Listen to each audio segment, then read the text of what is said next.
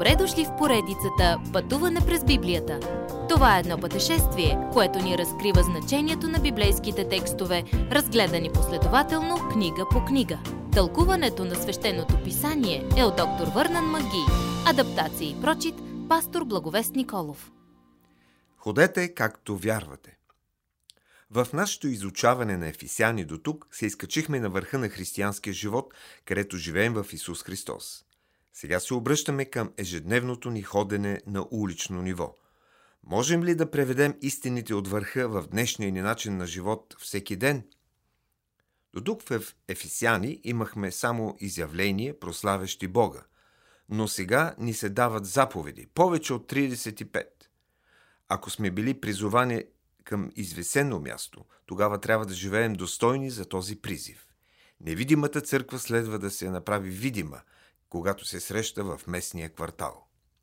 Тези 35 заповеди се прилагат само до онези, които са в Христос.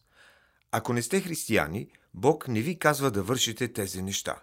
Първо, трябва да станете Негово дете чрез вяра в Христос. Мъртвите мъже не могат да вървят, независимо колко много ги ръчкаме.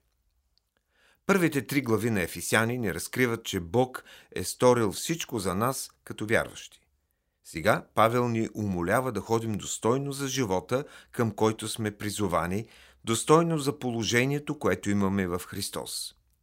Достойно, буквално, значи в баланс. Това, което вярваме, трябва да е подкрепено от начина ни на живот. Приемете живота с търпение, като се търпите едни други, защото си обичате взаимно. Понасяйте се взаимно, дори когато не е забавно.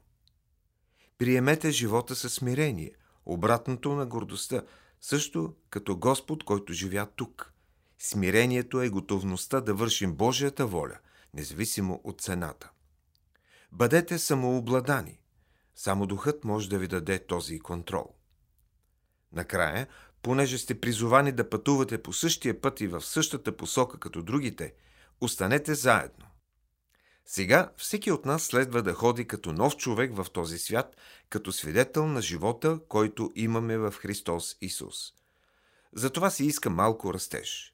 Бог знае, че имаме нужда от растеж. Той е дал на всеки го от нас дарби, подходящи за нашия растеж и за благословението на църквата. Никоя дарба не е само за лична употреба или лична полза.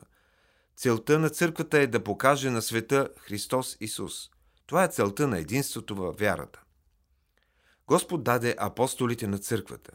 Апостолът видя възкръсналия Христос и имаше специално вдъхновение.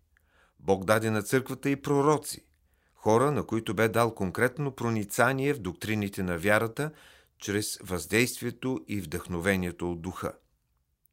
Исус Христос даде и благовестители на църквата – те бяха пътуващи мисионери, като Павел, и го правиха само с водителството на Святия Дух. Бог даде и пастири на църквата, грижещи се за стадото. Пастирът получава Божието Слово, така че тези, които води, да могат да вършат делото на служението. Всички вярващи имат нужда от обучение в Божието Слово, за да могат да вършат делото на служението. Исус ни е дал и учители – онези, които получават стадото в правилното учение. Бог е определил тези дарби така, че църквата да израсне напълно и да върши делото на служение и изграждане на тялото Христово. Следващият път, когато станете нов човек в Христос, се случва коренна промяна и хората я забелязват.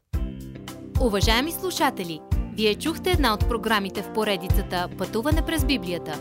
Ако ви е допаднало изучаването, заповядайте на www.ttb.bible, където има много и различни програми на български язик. Ако свалите нашето мобилно приложение от ttb.bible, ще получите достъп до систематично изучаване на всяка книга от Библията. Разкажете ни как Божието Слово променя вашия живот, като ни пишете на електронната ни поща info at studio865.org или в нашата фейсбук страница Пътуване през Библията. Освен до аудиопрограмите, чрез мобилното приложение ще получите достъп и до различни материали. И на още едно място ще намерите нашите обяснения на библейските текстове. На платформата YouVersion за всяка книга от Библията ще намерите наш план за прочит и аудиопрограма с обяснение на прочетеното. Благодарим ви и до нови срещи в онлайн пространството.